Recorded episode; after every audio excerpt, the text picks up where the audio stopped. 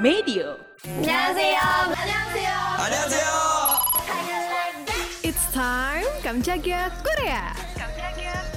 안녕하세요.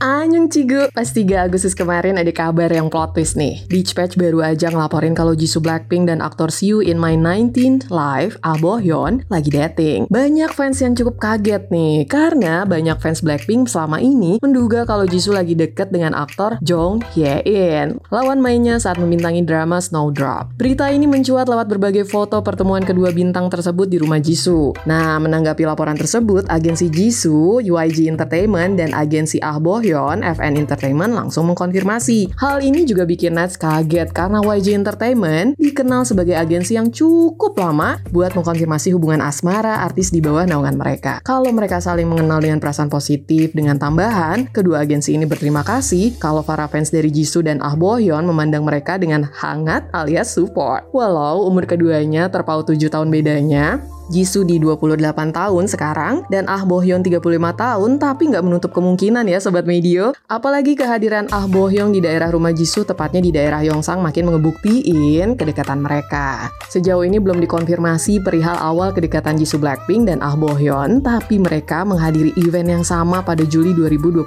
lalu.